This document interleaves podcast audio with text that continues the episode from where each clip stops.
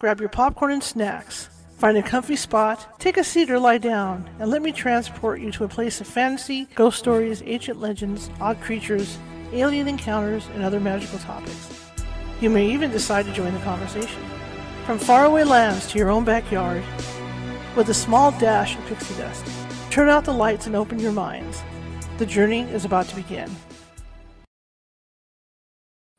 Hey, hey, hey, welcome to tonight's show. Too many buttons tonight for me, man. I've had the power go out twice already today. It must be the storm. Anyway, I want to welcome everybody to the show. We got a great guest lined up tonight. Wow, you know we got three sleeps and it's Christmas. Three sleeps and the big guy gets to you know gets to circle everything, you know, and, and, and make his deliveries. Incredible and went so fast. Never never slow enough for me. I have my Christmas my my main Christmas tree. I, I'm going to admit this publicly. My main Christmas tree is up all year and that's in honor of my mother because she really loved Christmas. So I decided to leave one tree up all year. And then I have a second tree. I have my aloha tree. And that's uh, my Hawaii, you know, my obviously my Hawaiian tree with uh, Hawaiian ornament, Hawaiian Santas and everything else on there. And I kind of held off putting the aloha tree up because of what was going on with my dog, you know. So once that issue got settled, I decided to go ahead and put that up. So that's only gone up the last couple days. My village, I'm doing that tonight. I mean, I've been I've been late on everything.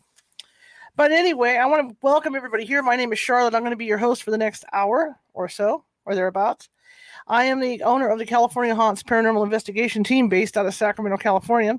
We're actually a pretty big team. Um, we have uh, members up and down the state, and we're about 35 strong here in California. But not in addition to that, we're in Nevada, Oregon, Washington, and Hawaii. I think I got everybody. Nevada, Oregon, Washington, and Hawaii. Yeah.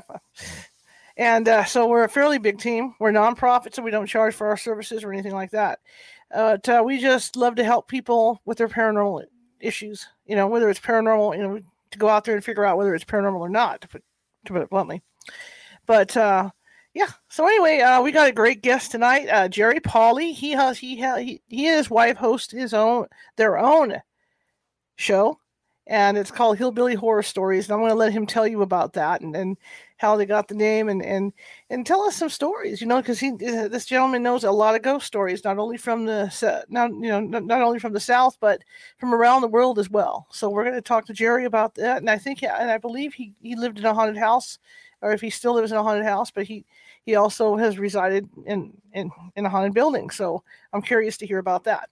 Anyway without further ado let's get this show on the road guys Hi, Jerry. There's the other Jerry, Jerry from my team, Jerry Bazer. it's going to be a tongue twister tonight. All right, here we go. Hi. Hey, Charlotte. Thanks for having me on. I'm really excited to have you on. I've been listening well, to your I, podcast. Well, I'm glad somebody has. I knew there was somebody. That must be you then. it's me. I'm the one. I'm the one. Tell me about you and tell me how you got you know got into doing all this stuff. Well, the long and short of it is that I used to be a stand up comedian, uh, did that for roughly 15 years. And, you know, I, I had got tired of being on the road uh, as a road comic and I thought, you know, it would be cool to just kind of do this part time.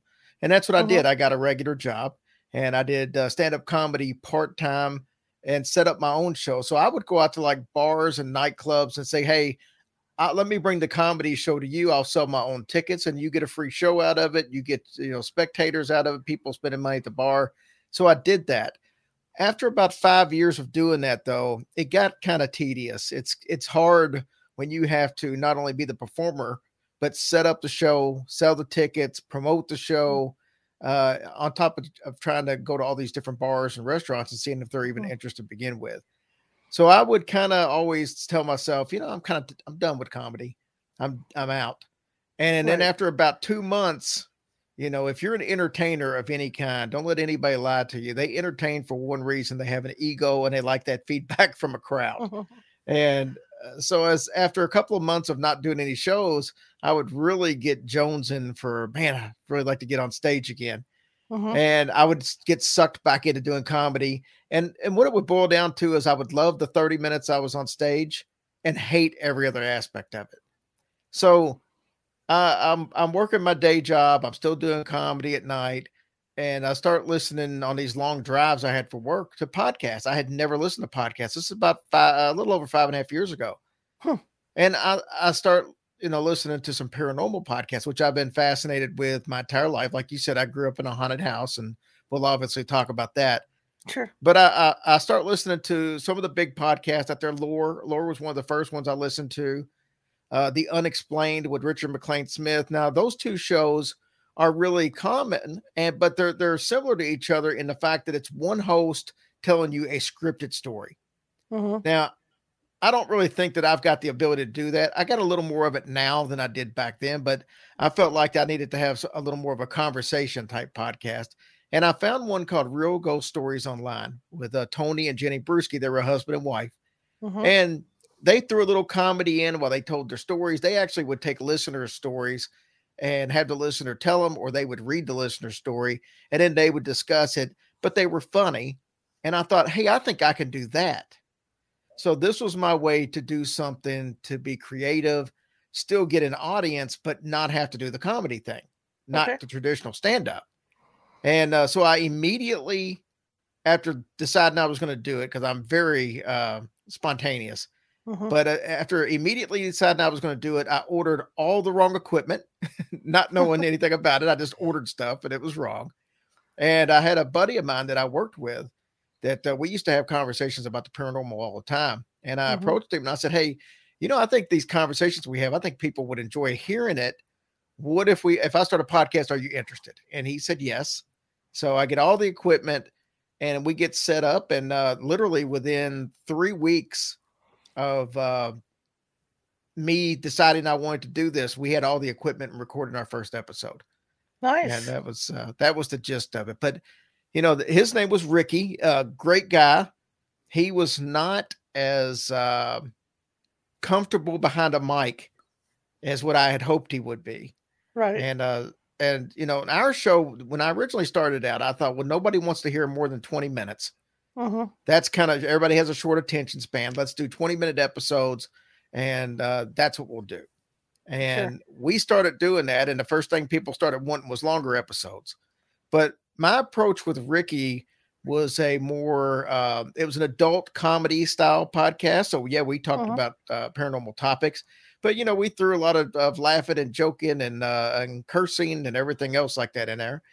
And uh, what would soon become a mentor of mine, Diane Student from History Goes Bump, Mhm. she said, "You know, I listened to your podcast.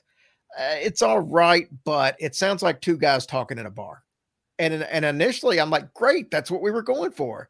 And she's Right. like, "No, not great, because you really limit yourself when you do that as to your audience. Now you got to know that when I was doing comedy, that was the style of comedy I did. I right. mean, I grew right. up with You were used to I it. grew up, yeah, I grew up with Eddie Murphy and Andrew Dice Clay and Right. Richard Pryor. That was the kind of comedy that I liked doing. And uh, but but even then, I knew you couldn't get corporate gigs or anything like that doing comedy because you had to Mhm. be clean to get corporate gigs. So I, I knew exactly what she was talking about. It made Mm-hmm. sense. And uh, a funny thing happened that changed everything. We recorded eight episodes together, Mhm. and uh, I, I'm kind of a control freak. If you ever knew me, that's I've been Mhm. uh, very successful most of my life in all the businesses that I've been in, just because I try to outwork everybody. I like to have control, and I'm not gonna lie about that. I, and so- am one of those people too. I know. I know. So, so I've got Ricky, and and Ricky wasn't as much into it as I was. I don't half-ass Mhm. anything, and as soon as I'm doing something, I'm going full fledged into the the uh, research and everything. And Ricky, it was more like, "Hey, I thought this was just going to be a fun hobby type thing we were doing." I'm like, "Yeah, but it, even at a fun hobby thing, you know, if I go play play basketball with a horse with a six year old, I want to win that game against a six year old. I don't care that he's six. That's my mentality." And so we we we do the first eight episodes. On the ninth episode, I'm actually traveling out of town with my wife, and Ricky calls and says he can't make it that night.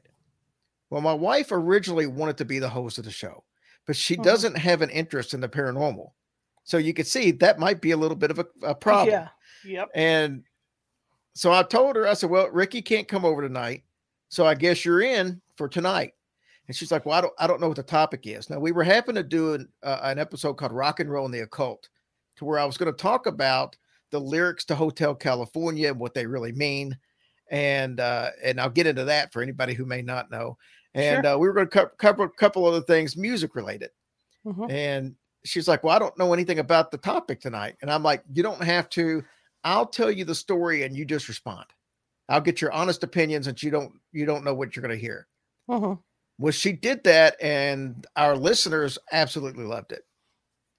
Well, Ricky heard it, and he absolutely loved it. And he said, "You know what? Honestly, she's a better fit. I think you and her should do the show." And I'm like, "No, she was a fill-in. It's your, it's your and I show. It's our, it's our show."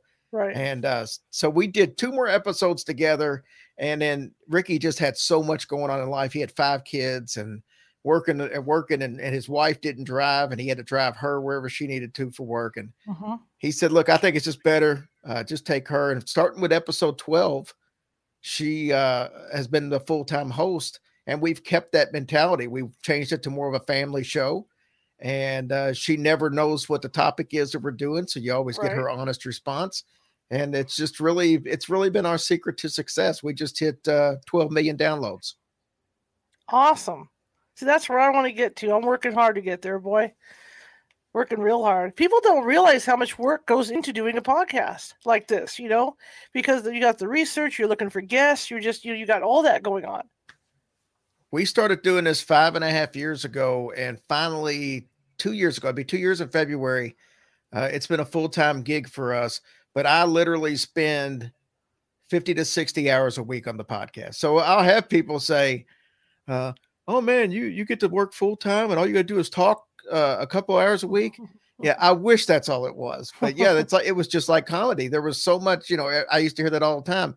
Oh, yeah, that's pretty cool. You know, you only to get up and do that for 30 minutes. And I'm like, uh, you don't, you miss all the hours that go into promoting it and getting mm-hmm. the comics together and making sure that they're coming. And, you know, yeah. it's, it's so much more involved than what people realize on the surface. Oh, it is. It is. Tell me about li- living in a haunted house. Well, when I was about 13 years old, my mm-hmm. family moved out uh, to us the suburbs. We had lived in the city of uh, Louisville, and we lived uh, really close to downtown. So we were only used to to uh, houses right next to each other and traffic and all that. So we move out to a suburb. So it was a little more country type setting, even though the houses were still kind of close together. They were, you know, three times farther apart than we were used to. Mm-hmm. So we get in the house, and the first year we were there, nothing happened. But I think all this ties in together. And I, I wrote a book that actually explains all this in, in a lot more detail than I'll probably get into tonight. But my mother was extremely close to her grandfather and grandmother uh, uh-huh. because they're the ones who primarily raised her. And my grandfather had gotten cancer. Or it was actually my great grandfather, her grandfather. He had gotten cancer and he passed away a, about a year after we had moved into the house. And this really affected my mom in a negative way. She became very depressed you got to know that my mother, up to this time, she was a very spontaneous young lady who would uh, just on, on, a whim, we would just pick up and drive an hour, hour and a half away to uh, Mammoth Cave National Park and just have fun down there and visit the caves and all that. We mm-hmm. had some family down there, and she would sing in the car all the time. She was a happy person. Once this happened, her whole mood completely changed, and it wasn't something that uh, it wasn't something that that was going to go away anytime soon because as a matter of fact it never went away. Hmm. so during during this time right after he passed away within the first couple weeks we were sitting in the living room of, of the house and she was on a prayer line to the 700 club. And uh, it's a television show it's a religious television show and they had a phone number that you could call. She calls this number. I'm sitting beside her in a, in a chair doing some art and as she's on the line in front of us, about 10 feet away, was a console television. And there was a little chair that sat on top of the uh, the television. It was like a little model chair that was used as a pin cushion. And this thing had a bottle of Elmer's glue on it and some metal house numbers that were uh, from the outside of the house because we just got through doing some painting out there and we hadn't put them up yet. So I'm telling you that because uh, so you'll know that it's kind of weighted down. But as she's on this prayer line, this chair pops up in the air, mm-hmm. and it lands about three feet away from where the the uh, uh, television was. So it didn't just fall off and land on the floor. It went up in the air at least two feet and landed, you know, four or five feet away. We both just looked at each other like, "Did you just see that?" And we didn't have to say anything. We both knew we saw that. So Oh. she tells the prayer line, "I need to go," and she hangs up. Then, a little while later, I go to bed. It's probably eleven o'clock. She comes into my room and she asked me if I could uh, come in the living room and, and sit with her because she's hearing some noises in our attic. hmm Now, our, our attic is not really used for storage. There was a couple of boxes up there, but it wouldn't set up to walk around. It's just insulation up there. And then you got the little rafters that go around. So you could walk around that if you needed to, or set some boxes Mhm. on there. And uh, so, so we knew there wouldn't be anything up there to make noises, a couple, boxes. So I go in there and sit with her for 10 minutes or so and never heard a noise. So I go back to bed. The next evening at roughly the same time, she comes in there and she wakes me up. Same situation. So I go in there and sit with her, but this time, uh, pretty much as soon as I walk into the living room, I start hearing the noises she's hearing. Now, what this sounded like, if you've ever had like a heavy piece of wooden furniture, like a dresser hmm on a wooden floor and you scoot it, it makes a certain sound that you there's no mistaking. It's wood on wood and it's a, it's a horrible sound. Right. That's what we hear. And it's obvious there is nothing of any substantial weight in this attic that could be making that noise. And it went on for a while and it stopped. After about 15, 20 minutes, it stops. hmm So we go to bed. The next morning, I went up in the attic. Sure wasn't going up there then. That wasn't happening. but I got up the next morning and I went up into the attic and looked around. And as I remembered, there was only a couple of boxes and nothing that would have scooted and made that noise. So that was the very first incident that we ever had in the house. And these things would continue off and on for about five years. Uh, the biggest thing that I can remember as far as being a- constant is I could hear three voices that sounded uh, as if they were more like whispers, but they were distinct, three different voices, two male, one female. I could hear that coming through the ductwork, the furnace ductwork in my bedroom. This happened so much to the point that I could I could literally distinguish each voice. I could just never really understand what was being said. I could just tell it was some type of a conversation. Now, with that being said, it freaked me out being a, you know, 13, 14 year old kid. Right. Eh, so I decided that I started working little odd jobs, babysitting, cutting grass, and I used that money to go to Kmart and buy a stereo that I set next to my bed. And when I say next to, I mean next to. Like if I rolled over, I would bump my arm on it Huh. because I wanted to be able to have access to turn that thing on anytime I started hearing something that was freaky in the house. Sure.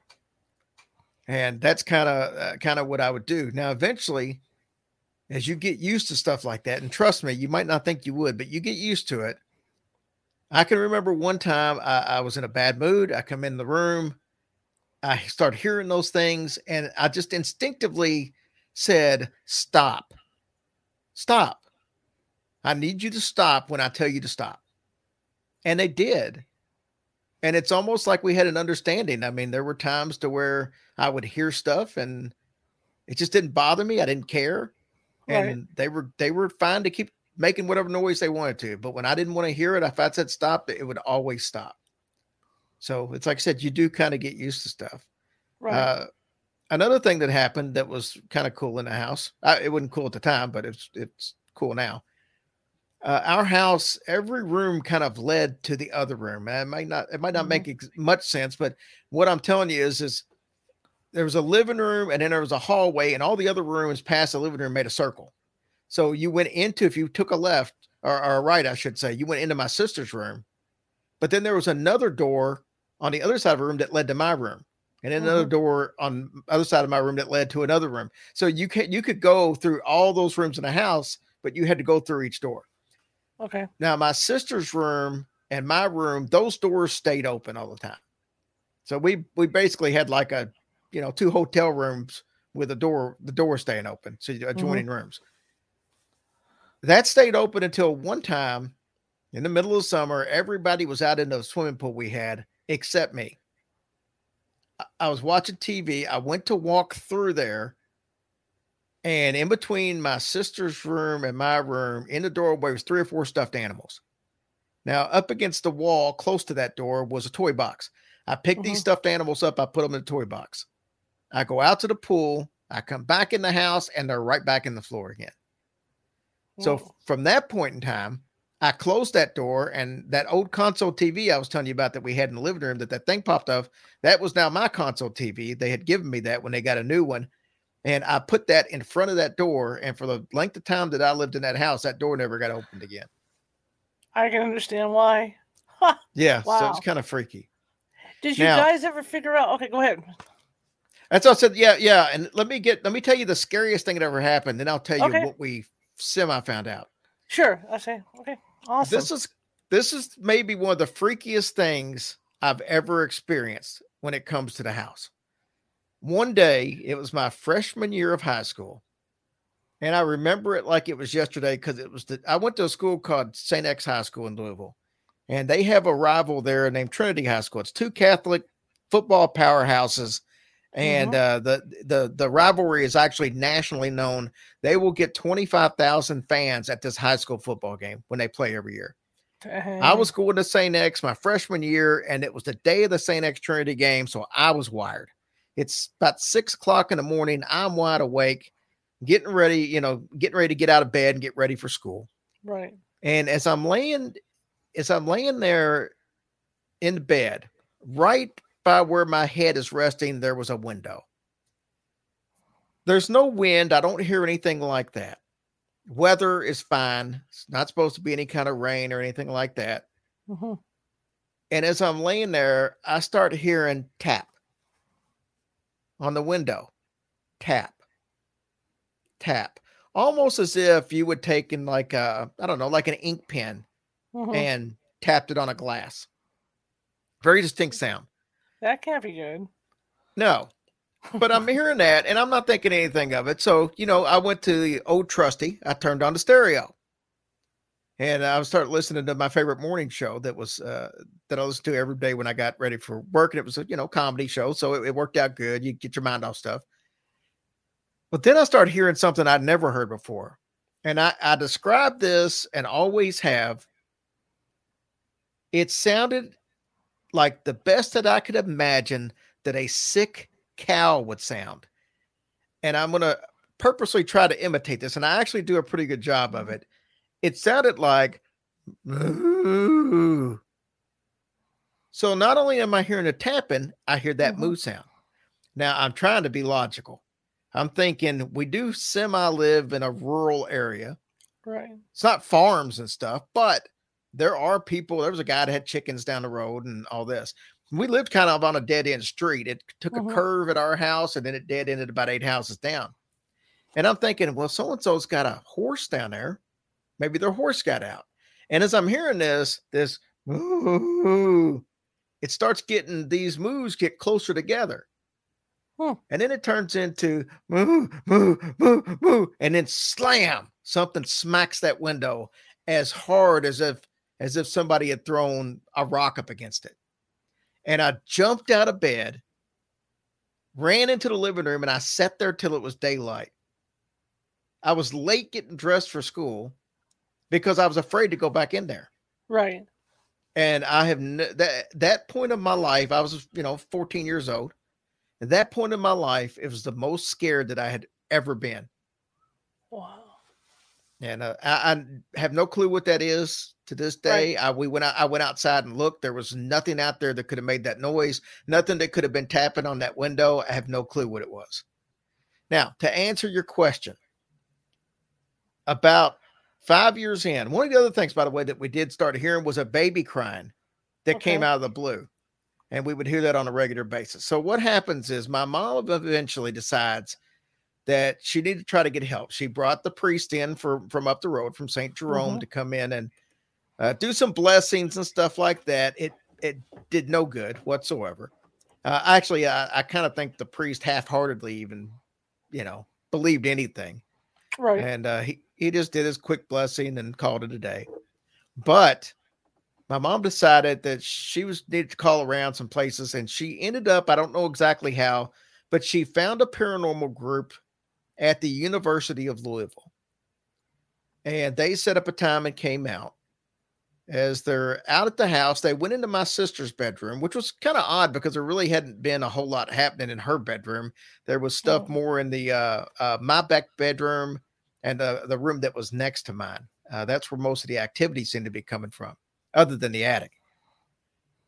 And they're sitting in the floor. They bring out. I've never seen anything like this. They're they're doing kind of like a little mini séance, but it Mhm. wasn't like anything I'd ever seen on TV or anything at that point. They actually had a candle that they set down. Uh, it, it was a, a long stem candle, and they had they had it sitting on a candle holder, and we all sat down on the floor uh, with our legs crossed, kind of Native American style, and then we all held hands basically, and that was it. Uh, that was it. I mean, they had a, a, a young lady that was, I guess, a medium, and but she was whispering, and we couldn't really tell what she was saying, and you know, and it was like when it was all said and done, they all had answers, but they weren't talking to each other, so it really didn't make sense, and they didn't use a spirit Right. board or anything like that. And what they had said, now keep in mind, they didn't want to know anything about the house. So they knew no firsthand knowledge of anything we were experiencing.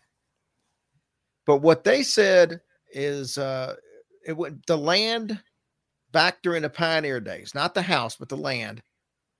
There was a, a young woman who became pregnant out of wedlock, and her father threw a fit after the baby was born. He killed his daughter and the baby Wow. which could have explained the, the baby noises. Right. Uh, and he said they were buried at the back of the house. And, and it's right where the two rooms where we were having the problems. So I don't know uh, how much of that was true, Right. But but there were two men and a female involved. And I the voices I always heard were two men and a female. Uh, it was back there where supposedly they were buried. You had the baby sound that we were hearing. So I don't know, but that's what they say. Uh, but shortly, shortly after that, everything just kind of stopped. Now my my dad still lives there. This was back in 1981 when he bought the house, Right. but uh, they still live there. Matter of fact, I was there earlier today. Uh, they're about an hour and 15 minutes away from me now. But uh, they they my sister says she still hears some things in there, and my uh, nieces live Uh-huh. there. My great nieces, matter of fact, and there's things that they say. Uh, my mother passed away back in uh, 2005, hmm and they uh, they think that they that she talks to my mother. So Maybe. Yeah. Maybe she does. Maybe that's why it's. I mean, I know it calmed down after you found out what was going on, but you know, you think if, if your mother's hanging around, it's going to calm down even more. yeah, possibly so. But there was a gap of probably. I mean, because we're looking at 86, 87 when that stopped, and my mother passed Uh-huh. away roughly, you know, almost 20 years later. Yeah. uh, or Yeah. 10 years later, I should say. So there was a stretch in there where there was basically nothing. And then, you know, but here's my theory on this. Okay. I told you my great grandfather passed away, which put her in a deep set of depression. Right. This went on and on and on. Uh, and one of two things her and her grandmother passed away four months after that. So she lost both of them within four months. And uh, I looking back, I think that maybe the energy that was stirred up from her depression either invited something in, hmm and that's what the problem was, or it was poltergeist activity that was caused that she was causing That's from everything too. that she was going through. And and I never never realized that until really until the last three or four years after doing so many stories on this show and seeing similar Mhm. situations. I'm like, man, that sounds familiar. That could be a possibility. Definitely. So, but that's that's uh that's my life in a haunted house. And now the house we're in now in Lexington, uh, I've got some some funny stories about that one. So Okay. we've lived here for six years, and uh, we're we're actually renting here because when I first uh, I moved from Louisville to the Virgin Islands and then to Lexington, and we weren't sure we were going to be staying in Lexington, so we didn't bother buying a house. And still, still probably not. We're still probably going to move to Florida the next year or so. But we're in this house, and we're always hearing these noises upstairs. Plus, we've got a closet in our in our uh, living room area for obviously to put coats and stuff in, mm-hmm. and our dog would constantly go to that closet and just look at it and stare at it. And it was just really no rhyme or reason to it. Well, then a couple of years later, we had some work that had to be done uh, on our uh, plumbing. The uh, hot water heater went out, and the landlord sent somebody out that was actually a friend of hers. And she was the one that lived here for 14 years before we lived here. So uh, as they come out, there was two of them. One of them had to run and grab a part and her friend is still at the house and he's talking to my wife. I actually wasn't at the house at the time. And he says, Let me ask you a strange question. He said, You ever notice anything weird or hear any strange noises in the house? And and my wife Tracy says, As a matter of fact, we do hear stuff. And he said, Well, he said, Let me tell you a little story. He said, uh, We would sit in that kitchen and play cards. Mm-hmm and and where our dining room is uh, is where the uh, the table is. You can actually sit at that dining room table and see that closet. And he said, my daughter would walk over to that closet and just start talking to somebody. Now we didn't tell him anything about the closet or the dog barking there or any of that stuff there. He says she would just go over there and just start talking to somebody in that closet.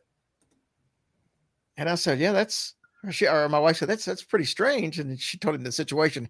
He said, "Let me tell you the weirdest thing that happened." He said they went out of town, and they had a couple of dogs here, so I agreed to come over here and take care of the dogs. He said, so I come over one time, and I hear something upstairs, and he says this is something loud. Somebody's walking around, almost like somebody's jumping upstairs. He said I grabbed a bat out of the garage. He said I walk upstairs and I'm hearing noises the whole time I'm walking up the steps. And he said, then when I get to the steps, up to the top of the steps, everything just stops. He said, I checked every room. I even checked underneath the beds. There was absolutely nothing up there. He said, but that's the kind of stuff that would happen on a regular basis here. So I don't know. Is our house haunted? We've we've had a few things, a few TVs turned on. We had we one time we used to record in our bedroom before we got the studio here all together. Uh-huh. And uh I can remember one time we were in there recording and we're facing each other at the table because we looked at each other when we recorded and the TV behind us just turned on randomly. and I remember it's it's still we left that part in the episode. We're like, what the hell? Who turned who turned the TV on? And the remote was behind us, and there was no animals that could have turned it on, or dog or nothing didn't jump up there. So I don't know. There's definitely some stuff that happens here. We hear a lot of noises upstairs when we're downstairs. That's incredible. This house I live in right now is active as well. And it's funny because I'm surprised with the studio like it is and the mics that I have that when I'm on the air, people don't hear voices because I know when we're testing out our paranormal equipment, you know, video cameras and stuff in the hallways, we always pick up a voice or two. So it's funny because yeah. our dog Ninja, he's a little Maltese, but he snores like a Great Dane and he stays in the room when we're recording. Like he's not up here now because if I'm by myself, but if we're both here, he's in the room and he snores like crazy. And I can't tell you how many times somebody is, hey, at this uh, three minute mark, I think I heard an EVP. No, yeah. just a dog snoring. it's always it's always the dog snoring. I had that too with another dog that I had for quite a while, and she she would always be under the table, and people would be like, "I hear someone breathing heavy." No, it's the dog. It's the dog, you know? Dogs are funny. So, um, you started your show and you call it Hill- Hillbilly Horror Stories. And how did you come up with that name? You know, I wish I had this fantastic story to tell you about all this stuff, but the reality of it was I knew I wanted to do stories from the South. That was the initial premise was we're going to do stories from the South. Mm-hmm. So I thought, okay, let's work on the ghost part of it. Do I want to call it ghost something? Do I want to call it horror something? Do I want to call it scary something? What would be catchy? And I thought, you know, let's go with horror. I like that. So I'm I'm big on alliteration. So mm-hmm. I said, you know, what am I going to put in front of it? Because when I know I'm going to call it horror stories, the stories was a given. Right. I knew I was using stories no matter what. So, what kind of horror stories are we going to do? Well, we're from the South and I like alliteration. So, how about hillbilly horror stories? It's got a good ring to it. It literally took me five minutes to come up and wasn't any real rhyme or reason other than what I just told you was literally the whole process. Well, that's so, cool. It's catchy. It's very catchy. Now, when you talk about stories from the South, what, what, what types of stories have you heard or experienced? Well, my main thing was uh, we were wanting to do your your typical well-known haunted places, like not so much folklore as much as like the Myrtles Plantation or haunted sure. locations like the LaLaurie Mansion in uh, uh, New Orleans or uh, the St. Augustine Lighthouse. That's more what I was thinking. Uh, and, and, like I said, we did probably the first nine episodes were probably pretty true that we did Waverly Hills in Louisville. We did Bobby Mackey's uh, which is also Kentucky. I'm I'm literally smack dab in the middle of both of those. I can get to Waverly in an hour and 15 minutes and Bobby Mackey's in an hour. So two of the most haunted places in the world are right in my backyard. So that works out good. But um, we did those, but then as Tracy and I started getting here, we started having we didn't think we were going to have listeners from all around the world. Right. And as we started getting listeners from Australia and England and Canada, they're like, hey, why don't you do some English stories? And we never really came out and said, hey, we're just going to do all Southern ghost stories. So uh-huh. it's like, well, I guess we really we haven't really dug a hole to get out of yet. So we'll just do what we want to do, and we just started adding stories from all around the world, and that's the way we've kept it. That's awesome. That's really awesome. Tell me about uh, your experiences with with Bobby Mackey's.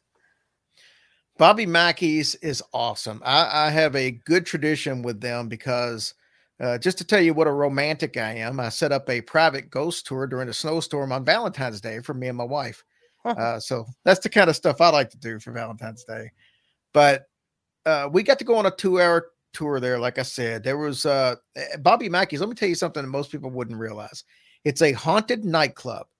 Uh, on Fridays and Saturdays, they open up about eight, go to about two o'clock in the morning, and they have two, three, four hundred people in there. It's packed. But that's the only two nights of the week they're open. And when they're not open, they don't have any heat or air conditioning going. So oh, we boy. go in there on February 14th in Kentucky. It was probably 25 degrees. There was a snowstorm coming in. It was us and two other people and uh, a young lady by the name of Wanda. If you ever watch a lot of the Bobby Mackey videos on the older ones, you'll see a dark haired lady, kind of older, named Wanda. She passed away a couple of years ago from cancer, unfortunately, but she gave us our tour and she was kind of the mainstay there. And uh, so we go, we're going through here. There's no, they, there's no lights on. Everything's mm-hmm. flashlight mm-hmm. because, and it's freezing inside, so we had to wear our coats. But there was one time when we walked past the uh, the jukebox that it just started playing for a couple of seconds. It just flicked on. It played literally 15 seconds of a song and went back off. And that's that shouldn't happen ever. oh. And it, it, just randomly happened. And and by the way, that's right next to their mechanical bull, and uh, which is pretty cool. Their original mechanical bull they had came from Gilley's and was in the movie Urban Cowboy and nice. that was actually they keep that one in the basement now. They got a, a new one, but That's in that corner where the where the bull is, it's a corner they have a lot of problems. Some people say it's because of ley lines or because of some kind of magnetism there, but mm-hmm. a lot of people have a tendency to get nauseous back in that corner. And we've had that problem, uh, not on that tour, but when we have some of our live events out there, we will have some people almost every time to get nauseous, including my wife Tracy. But on this tour, we went down to the basement area, which is where Johanna's uh the legend of Johanna, she's the dancing girl that supposedly killed herself. Mm-hmm. And Bobby Mackey wrote a song called Johanna about the whole experience. It was his biggest hit, matter of fact. But down there is supposedly her dressing room. There's a bunch of stuff that happens down there. You smell some rose perfume. We smelt that. And it wasn't something that like they sprayed and planted. Hey, when we get down there, it's gonna smell like roses because we sprayed this. Right. You, you didn't smell it at first and then you'd catch a whiff of it, and then it wouldn't there. So that's kind of hard to duplicate. But also down there, we saw a shadow figure. And as the four of us are standing next to each other, it sounded like somebody tossed a coin because you know how a coin sounds when it bounces off concrete a couple times. But right. we were all standing looking at each other, so none of us did it. But that's what we had on our private tour. Now we do a uh, a live event there every October, the Saturday before or the Sunday before Halloween. And so three years straight we've done the show there, and we've had something happen every time. Twice we've had uh, people that showed uh, people who attended get scratched and show us oh. the scratches on both times on their back, and both times just happen to be in that corner I told you about that people get nauseous at. Mm-hmm. Uh, they take they could take you upstairs, and you could see Carl, the caretaker, that uh, he was supposedly possessed. They did a, a, an exorcism on him inside the bar area. Really? And uh, yeah, there was a kitchen area that they did it. Now it's just a little uh, extra kind of semi-private room that you can. But I mean, it's still completely open up to the bar, but it's like a little bit away from the rest of the seating. Uh-huh. But everybody can see that. But uh, I don't know. It's just a really cool place. We've we've never been there without something happening. Do you um think, in your experience there, have you ever felt any uh, other than the the scratch, you know, the, the reports of, the, of people being scratched? Have, have you felt an impressive or, or negative feeling in there, like like a lot of the people do? I am the worst person in the world for that mm-hmm. because I don't pick up on anything. We've spent the night in a Sallie house. I got absolutely nothing. I've spent the night in Waverly Hills nothing. Uh, I can't tell you how many haunted hotels and rooms we've stayed at. I get nothing. I hmm. just I'm the worst at picking up on this. I love it, but you know I don't pick up on any of this stuff for whatever reason. You're so, I used to tell people, uh, people on my team, yeah, you're sensitive like a rock, but that's okay. Your day will come. You keep doing this long enough, and, and something will happen, and and, and you're going to be like, wow, that's really cool. But then the debunker in you, you're going to be like, well, ah, uh, maybe it didn't happen, but it will happen. Trust me. Well, see, that's the whole thing. I have experiences, but right. I don't get. But but they're they're they're not major breakout experiences for you. Like, I mean, I'm I'm a true believer because I've had enough things happen that I know it happens. Mm-hmm. But it's like if I go to a place like the Sallie House that everybody else was experiencing stuff and I was getting nothing right. out of it, you know, I, the, we had a group out of Nebraska that was there the night that we stayed, and they had done uh, uh, some paranormal investigating with with some uh, a group earlier, and mm-hmm. they were getting some growls and stuff from a closet, and they were supposed to spend the night too, and they refused to spend the night. And this is a very experienced team that's actually got documentaries out on Amazon. Wow. And and um, they refused to spend the night out there. Matter of fact, one of the, the young ladies that was there with them was on uh, uh, Ghost Hunters International for a couple of seasons. And you know, so it's just like they knew what they were doing, but at the same time, they were like, "Nah, we, yeah, we're not doing this." And yet, I had no issues at all with sleeping there. I mean, I slept like a baby. What do you think is one of the most active places that you visited? Waverly Hills. Okay. Uh, I see shadow figures on every time I've ever been there, and it's like they happen at will. They they they can tell you if you if you've ever been to Waverly Hills, they'll take you up on the fourth floor and they just do this on their regular tours. It's not even an investigation. They'll mm-hmm. take you up on the fourth floor and there's no lights on or anything, but there's enough moonlight and stuff coming through. They will tell you to walk down this long corridor and hold your arms straight out to your side. Just hold it straight out. And everybody else watching can see shadow figures come towards the person. And it's it's almost to the point where you would think it's maybe an optical illusion Right. And I, uh, but I don't think it is because sometimes it's one, sometimes it's several. And when you're in the midst out there, if you're the person holding your hands out, you don't see it. Uh-huh. But if you're back there looking, everybody sees it. So I've I've done that several times, and it it's never failed. I'll have to get there one day. I, I haven't had a chance to get to uh, out to Waverly Hills, but I really want to go at some point. Yeah, it's, it's a fun place. Paranormal wish list. So tell me about um like like you say people started coming to you with stories from different areas and around the world. How, how did that start to happen? They just walk up to you and say, "Hey, I hear you have this podcast, and you know, I, I'd like to share my stories with you." No, it's email and the Facebook page that we had okay. set up because as soon as we had a Facebook page, it's got uh, I don't know almost twenty thousand people on it, and mm-hmm. they're from around the world. So you know they would just start chiming in on social media stuff like that, primarily email. Okay. What do you think, you know, out of all, out of all the stuff you've gotten via email, like from around the world, what do you think has been the most intriguing um, story that you've heard? Uh, Tower of London was pretty good. Uh, there's so much that went on there. That place is just absolutely crawling with stuff. I think my favorite from around the world is probably going to be Ancient Ram's Inn in mm-hmm. the United Kingdom. Uh, that one's just a really cool situation. There was some, you know, the people that thing was built in like it's been inhabited as a bar for since like the 1300s. I mean, when you think about that, I mean, that's incredible. And you know, to know something that was just that old or and, to know the stuff that could have went on and they, there's been you know legends of a witch there they're uh, being killed on the property there's you know satanic rituals going on they found uh, bones of children that they think were sacrifices all on the property and i don't know that was just it's just a fascinating story when you dig into all the details yeah my question about like you getting back to the southern uh, part of the ghost stories uh, you've been out to myrtles correct Yes, I have. Tell me a little bit about that because you know, from what I understand, Chloe's very active. You know, that's a, a Chloe's a funny story because something's active out there, and mm-hmm. you know, what, Chloe's got a famous picture to where they took some uh, they took some photographs for the insurance purposes. The insurance company said, "Hey, we need to take some some pictures and send it to us, and we we can't have any people in it or just pictures of the property."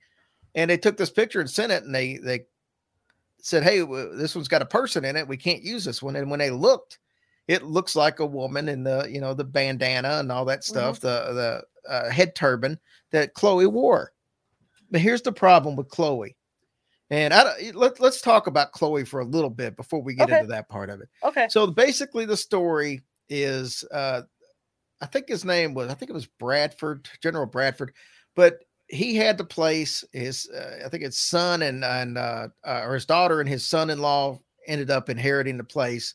Mm-hmm. And the story goes that they had slaves. One of the slaves that was in the house was Chloe. She was very close to him, uh, to to the master, and she basically would kind of eavesdrop a lot because she was a mistress as well.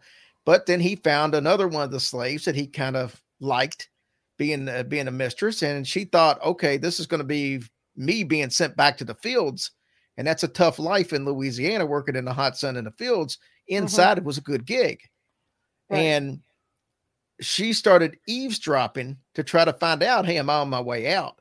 Well, one day he walked out and he caught her eavesdropping, and he cut her ear off to teach her a lesson. That's when she started wearing the turban, a green, I think it's a green turban that she pulled down over her ear to kind of cover that up. Mm-hmm. Well, now she's in really bad uh, uh, standing with the with the owner of the of the plantation, and she decides I need to do something to get back in good graces. Right. So she went out and got some poisonous plants, uh, oleander, for that grew on the property. Now, oleander, eh, would kill you if you had too much of it, but a little bit of it would just make you sick. Mm-hmm. So she took the oleander and she baked a cake for one of the kids' birthdays. And she put that in the cake, thinking, okay, they'll eat this, they'll get a little bit sick. I'll nurse them back to health and I'll be the hero right. and back in good graces. The problem is uh, that depending on which version of the story you, you hear, both of the girls, there was two daughters and a mother, all three of them died. Uh, a couple of the stories says that one of them died, the other two didn't. Long story short, somebody died according to the myth. Right. Or I should say legend. But right. When the the slaves caught wind of this, because the the, the uh, owner of the plantation was out of town during this time, when the slaves mm-hmm. caught wind of this, they were pretty pissed off that she had killed these kids and they actually took her and hung her from an oak tree on the property and then tossed her body into the river. That's the legend. Right. Now, the facts of the matter are, and I hate to ruin a good story with facts. The facts of the matter are, if you look back at the records, the records don't show that um, the plantation owners ha- owned any slaves whatsoever. And there was definitely no Chloe listed. So there seems to be a lot of activity going on out there but there's no proof that there ever really was a Chloe or any slaves at all uh, owned by that time. Matter of fact, I think what it was is when the father had built the, the plantation, he had slaves, and when they took it over, they actually gave the uh, the freedom to all the slaves that were on the property. Okay. So it's kind of the exact opposite. So it depends on on on what you want to believe, but there's definitely something that fits Chloe's description in that picture we talked about. Right. Right. But it, it's a cool place. It's a it's a beautiful place. If you ever get a chance to go out there and stay, they got little cabins out there that you can stay in, like little one room cabins that, that are set on the property, just kind of rolled up out there, and then you can stay inside the plantation as well. That's another place I want to get to. I can. It's got a haunted. It's got a haunted mirror too. Oh yeah, that yeah, I heard that. See, did, did you get a chance to look at the mirror? I mean, a lot, a lot of these mirrors that they claim are haunted have that old thing going on. You know, after they get to a certain age, they they, they get imprints on them. So were, were you able to check the mirror out? Yeah, we were uh, we were in the same room. They were actually telling us about the mirror, and we probably stayed in that room for a good ten minutes during the tour. Uh, we got to be probably within two three feet of it, so yeah. they didn't have anything roped off to keep you from getting by it. And the the story with that one though is they've replaced the glass several times, and that same handprint that's on there just keeps showing up, regardless of the fact. Fascinating. Now you mentioned something at the beginning of the show that you were going to kind of talk about, and now I can't my brain's just not focusing. Probably the uh, lyrics to Hotel California. Yes, that's it. All right. So Anto- Anton LaVey started the first church uh, of Satan in California in an old hotel. Okay. So if you know that and you know the history of the Eagles, the Hotel California album, I know I'm going back to our younger crowd, but uh, the album cover that you opened up, it was a double album. It shows the guys down at the bottom of the Eagles. They're down standing down downstairs, and then there's like a mezzanine upstairs, and mm-hmm. it's really dark on the right hand side of the cover. You can look this up online and see mm-hmm. a picture of it, but barely visible is a picture of Anton LaVey up there like standing in, in the background. It's all like black and there's no other people up there. And but it's almost like he's like blacked out, like you can barely see him, like uh, somebody looking at somebody in a dark room. You can tell okay. they're there, but he's he's in there. So let's talk about the lyrics. Sure. Um, I don't have all the lyrics right in front of me. Obviously, I wasn't completely prepared, but the if I remember correctly, the first Church of Satan was actually started in 1969. And if you remember, there's part of the uh, of the song that says um, something about a uh, ask for my my wine, and they said we haven't had that spirit here since 1969. It's a random year to just bring up, but that's right. why they bring it up. And when you start hearing things like, uh, uh, you know, where you can you can uh, check out, but you can never leave, and then comments like, um, uh, they uh, they gather for a big feast. They stab it with their steely knife, but they just can't kill the beast. If right. you start listening to all the words and dissecting wow, yeah, now that you say that with Anton LaVey, that makes sense. Yeah. Yeah, when you start looking, if you start looking, but but it's you know, welcome to the Hotel California. Right. it's Hotel California because the first church was started in a hotel in California. So, it, but like I said, if you just listen to the words uh, straight out, if I had them right in front of me, we could go through a bunch of them and it'd be sure. like, "How oh, this all makes sense." But yeah. yeah, I mean, it's it's all that. But yeah, it's it's a pretty cool, pretty cool story. That is a cool story. I never even thought about that. Thank you for telling me that. Now I'm going to really take a. That's what you guys got to do. Is after we get off the air tonight, go get the lyrics and start start looking into that. That's really cool. Yeah, I, once you once you know that and you start analyzing it, you'll see You'll see it makes sense.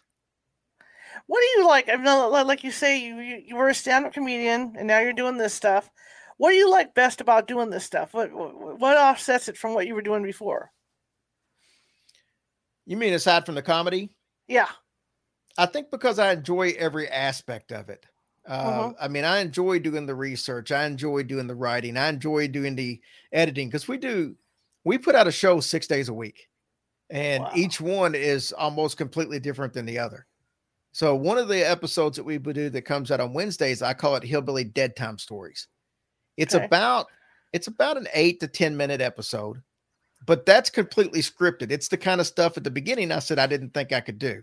Right. And so I write the story out. It's usually a story that most people have not heard of. It's not going to be you know, Waverly Hills story. It's going to be a story you've just it's just a smaller story that's an eight minute story.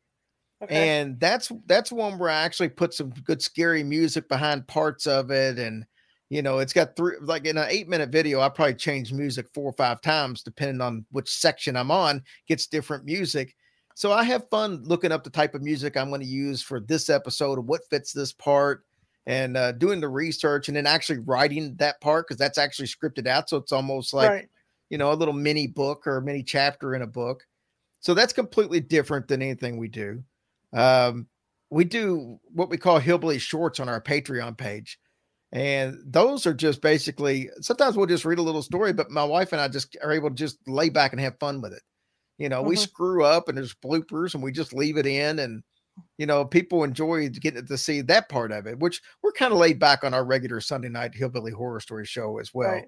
But you know, this is one where we can just cut back and maybe make some jokes we wouldn't normally make on the regular show or what have you, and just be silly. Sometimes we're just giddy when we start to record it anyway, and it comes through and and people like that. But we read some lists and stuff like the top 10 things found during autopsies or something like that. So you know, it could be a little bit different. But I put one of those up on Tuesdays. It's like a Patreon preview. So if you're not a Patreon subscriber, it gives you a chance to see what's on there. We'll pick one of the best ones we've done and put that on there. So you get that on Tuesday. You get Dead Time Stories on Wednesday. On Thursday, for the last uh, five weeks or so, I've been reading my book a couple of chapters at a time for people who maybe can't afford the book or haven't been able to buy it or something like that. Right. Uh, plus, plus, I've been saying I was going to do an audio version uh, to begin with, and it's been a year, and I still hadn't because it's a lot of work. I'm not a mm-hmm. good reader, so it a, a 30 minute episode takes me an hour and a half to do, and uh, so I, have been doing that. And then when it's all done, I'll end up putting it all together as one uh, one audio book to to use. However, but that's what we're doing on Thursday. Once we're through with that in a couple weeks, I'm going to start doing uh, something called eerie encounters, to where we're having people send us a crazy encounter they had. It could be like a stalker type situation. It could be a uh-huh. medical emergency that they were part of. It could be paranormal, a UFO sighting, Bigfoot, whatever the case is. And we're I'm going to start reading those stories with a little soft, subtle music in the background that would be perfect for somebody to fall asleep to. That'd so, be great. And then Saturday we do a, a UFO episode. They call it UFO only. It's like a little short eight minute episode on UFO cases that you probably haven't heard of. Right. And uh, a Sunday is our regular show, and on Fridays we put out a uh, greatest hits because we've been doing this for five and a half years now. We've got shoot over 600 episodes out there sure. of, of various forms. So we'll take something maybe episode 40 or 50 that people haven't heard yet, and we put it on as a, uh, uh, hillbilly horror story classic. So that's kind of what we do throughout the week. It's uh, but it's nonstop on my end to write all these things and edit all of them and get them put up. No, I can understand that because I I admit I'm I'm the head bottle washer and you know with this thing too. So I get it. I get it. And we're four days a week, and I added an extra day on Sundays to just randomly read a book or two, you know, and, and stuff like that. So I get the whole. I I do get it um i'm impressed with, with, what you guys do like i like i said i do listen to your your podcast and um i, I really like it i like the topics and, and the way you go about doing stuff because because it's different from what everybody else is doing I appreciate that. We, we try to be a little bit different. I mean, it's we try to keep it family friendly for the most part. If you go back to the old episodes, maybe the first 10, 12 with Tracy on there, there might be a, a word or two sleep through, sneak through that we were cautious to not use anymore because we know now how many kids listen to the show with their with their mm-hmm. parents. Mm-hmm. No, I understand. I understand that. I was just thinking about the first guy that did the show too with you. You know, for me to make the change because I, I was on Blog Talk for the first ten years, you know, doing shows. Mm, mm-hmm. For me to make the change over to a video show, that was a huge transition for me. No, I can see that. It's it's and hard so to get used to video. It's taken a lot of adjustment to being on camera because I was not a person that liked to be on camera. I like to be behind the camera. So uh, yeah, I could see like you know maybe, maybe he was a little anxious about that. Who knows? You know, but you got a great partner. Your wife turned out to be a great co-host. So I mean, you're, doing really well. It just takes a while to build all that up, and you guys have done that. Yeah, and and and we're lucky in the aspect that uh because I I, I want to brag on ourselves a little bit on something. Go for it 12 1200 or 12 million downloads is is awesome that's great don't don't take i'll, I'll never take away from that but what Mhm. we're most proud of is you know we start off every show thinking our military and civil servants all over the world and then we immediately go into uh basically just letting people know that if they're struggling with any type of depression or any other type of mental uh, disorders any kind of mental illness that it's it's nothing to be ashamed of reach out for help if you need to. We're trying to help destroy that stigma uh, with mental health hmm and we've given out our our phone numbers over the air to let anybody know you can call us text us whatever the deal is and we probably get i don't know five six seven people a week that each of us talk to about whatever they're struggling with. And you know that's what we're most proud of. We're we, we have received and in the back of my book probably 20 or 25 stories of people who have sent us messages saying hey you guys have changed my life in some way and, and we've had people say you've kept me from committing suicide. I was going to and something you said made me not do it. We've had people say you know i went out and got help professional help because you convinced me that that was the right thing to do. We took our facebook group our facebook page i told you about earlier we put stuff about the show. All of our shows get listed on there and there's just some funny stuff or scary Mhm. stuff or paranormal facts whatever get listed on there but our group is 5300 people strong. It's a completely private group but it is we turned that in a couple of years ago. We turned it into a- completely a support group. That group is there strictly for people you know who want to uh be in a situation where they can ask for prayers or they can ask for help or they could just vent or talk about something that's going on. And you can't get into that group unless you agree to uh to be a part of that. If, if you know we ask you straight up you're going to see people post that they need prayers and stuff. Are you okay with that? If not or uh, you know we don't t- it's a 0 Mhm. tolerance policy. You know if somebody criticizes somebody for saying that well why are you posting that in faith? They're gone. They're gone because that's not what that group's for. And we we made a promise to everybody in that group that they would protect their privacy and that we would be there for the support not to ridicule and we have nine admins in that group to make sure we don't miss anything and, and those admins are from all over the world all over different time zones so there's always somebody up to catch something That is absolutely fantastic. Jerry, I want to thank you for coming on the show. I really appreciate it. And Oh, I I've appreciate enjoyed- it too. I have enjoyed talking to you. I really have. It's fun to talk to a fellow podcaster, see what they're up to, but to hear the stories you have to tell about, you know, growing up in that in that house and and the Hotel California thing, absolutely wonderful. Thank you so much. thank you i appreciate it so much and I hope you have a great holiday. I'd love to have you on again in the future, you know, to talk more about what what you guys do and and like you say that the the, the help you're doing on your Facebook page for people. It's it's just wonderful, just wonderful. i got plenty of stories so you name the time we'll make it happen Sounds good. All right, so you have a good one. And where can people get a hold of you? I mean, you've got a lot of pages, so let, let us know. easiest place hillbillyhorrorstories.com you can listen to the show you can buy merch you can find all of our social media all that's there you can buy the book if you want to buy it there or you can buy the book on amazon but if you buy it on there i sign all of it and send you out some other goodies like bookmarks and stickers and stuff like that and it's basically the same price as buying it off amazon so And you have a Patreon too, right? Yes got a patreon but heck we don't we want we're happy with people just listening to the free stuff if you like the patreon down the road there that's good but you know we put out enough free content where you'll never have to go to patreon if you if you're just not and uh, completely jonesing for it Well, I admire you because it is, you know, it is a lot of work to put a show together in six days a week or something. I Well, really admire thank you i appreciate it All right, Jerry, you have a good holiday. you too Say hi to your wife for me and stuff. All right, sir. Thank you. Bye. Have a good one. All right, that was a great show. I learned a lot from Jerry. I'm, really excited. I was really excited to have him on. Like I said, I've been following his podcast for a while now, and uh, yeah, I, I, I love the way they, they do things over there. Anyway, uh, thank you guys for coming tonight. I've got an announcement to make in that tomorrow's guest is, is a pre-recording uh, because it just happened to be that way, and at the timing with the holidays and everything astrologer Susan Miller will be with us tomorrow, and she is going to give us what she thinks is going to happen, or what, or what the stars have told her are, is going to happen in in 2022. So it's, it's it's a look to the future, you know, about what we're going to experience, you know, with this pandemic and everything else. So she's going to be on tomorrow at 6:30 p.m. the usual time. I will not be on live. Um, I'm going to de- I'm going to a Christmas dinner with someone, so it's kind of cool.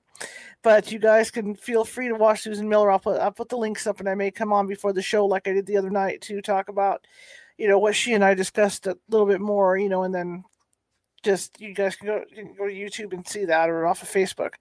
Uh, but again, I want to thank everybody for coming. Uh, Sunday, I will be here again. Uh, we will be reading from Mrs. Miracle, and I think we're going to be wrapping that book up on Sunday. And I want to ask you guys, you can leave you can leave comments or whatever, but I'm seriously considering on our Sunday afternoons to continue the reading and I've decided that maybe we should read uh, true haunted ghost stories on that day, or true stories of, of, of, you know ghosts and haunted locations. And I have one book in mind already that that, that I want to read for you guys. So I think that's what we're going to start doing on the weekends like that. If you want to find this show, you can find it at www.californiahauntsradio.com. Or if you want to check out my paranormal group and see what they do, we're at www.californiahaunts.org. Now, uh, if you like the show, share it with five people. If you didn't like the show, share it with five of your enemies. We're equal opportunity here at California Haunts Radio. Um, also, YouTube. We're always looking for subscribers. So if you uh, if you're watching from YouTube tonight, hit that subscribe button because we're trying to keep these numbers and build them up and build them up and build them up. If you have trouble getting onto our YouTube, go, go visit our radio website at www.californiahauntsradio.com and the videos are all there. All the archives are there from the last year and a half, and you can get to YouTube from there and subscribe. So we've got everything. You can look back at all the guests we've had in the past and what, what we've got coming up, and there's some uh, stories of, about ghosts and, and, UFOs on there and all that good stuff. Um, let's see, what am I forgetting? Ah, yes, the, tra- the thing on the bottom. We are nonprofit, and uh, so all this comes out of my pocket, all this equipment, and I really, you know, if you if you, if you find in your heart to donate to keep us on the air and help us get more guests like Jerry, I'd appreciate it. Uh, you can uh, go to uh, PayPal.me at California Haunts, or if you have issues with PayPal, we do have a Venmo. Click, you know, uh, register in Venmo or just go into Venmo and type in California Haunts, and you can donate from there. But like I said, we are a nonprofit, so this is my PBS moment where I want to keep these good shows coming to you on the air and all that good stuff. So if you could find in your heart to donate, that would be great because I have, you know, like I said, all the internet costs and all that stuff comes directly out of my pocket. So, and, and any help is, is greatly appreciated. But I want to thank you guys for coming. Oh, yes, I know what I forgot. Christmas Eve. I'm going to be here Christmas Eve. I don't know if I'm going to be here like in the evening or if I'm going to be here kind of early, but I will be here Christmas Eve because I want to do a couple special things for Christmas Eve. I want to read the night before Christmas, of course, but I also want to read uh, from Yes, Virginia, There is a Santa Claus.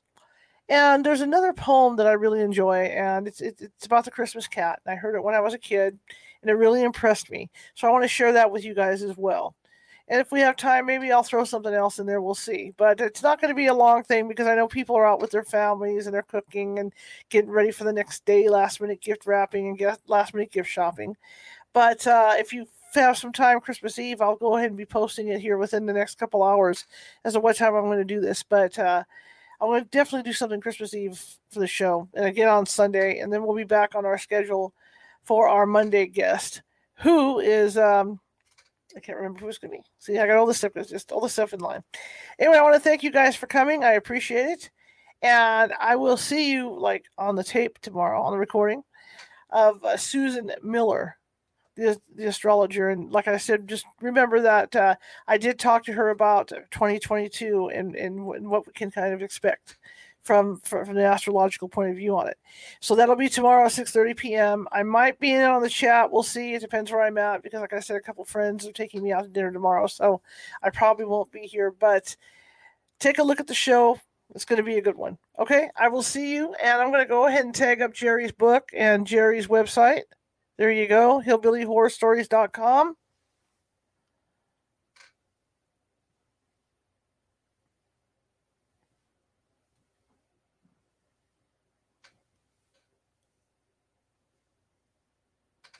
and the book is Hillbilly Horror Stories Demons, Depression, and Redemption. And like he said, you can either get that book on his website or you can go to Amazon.com and get the book. But I think, like he said, if, if you get if, if you buy it on his website, he'll even sign it for you.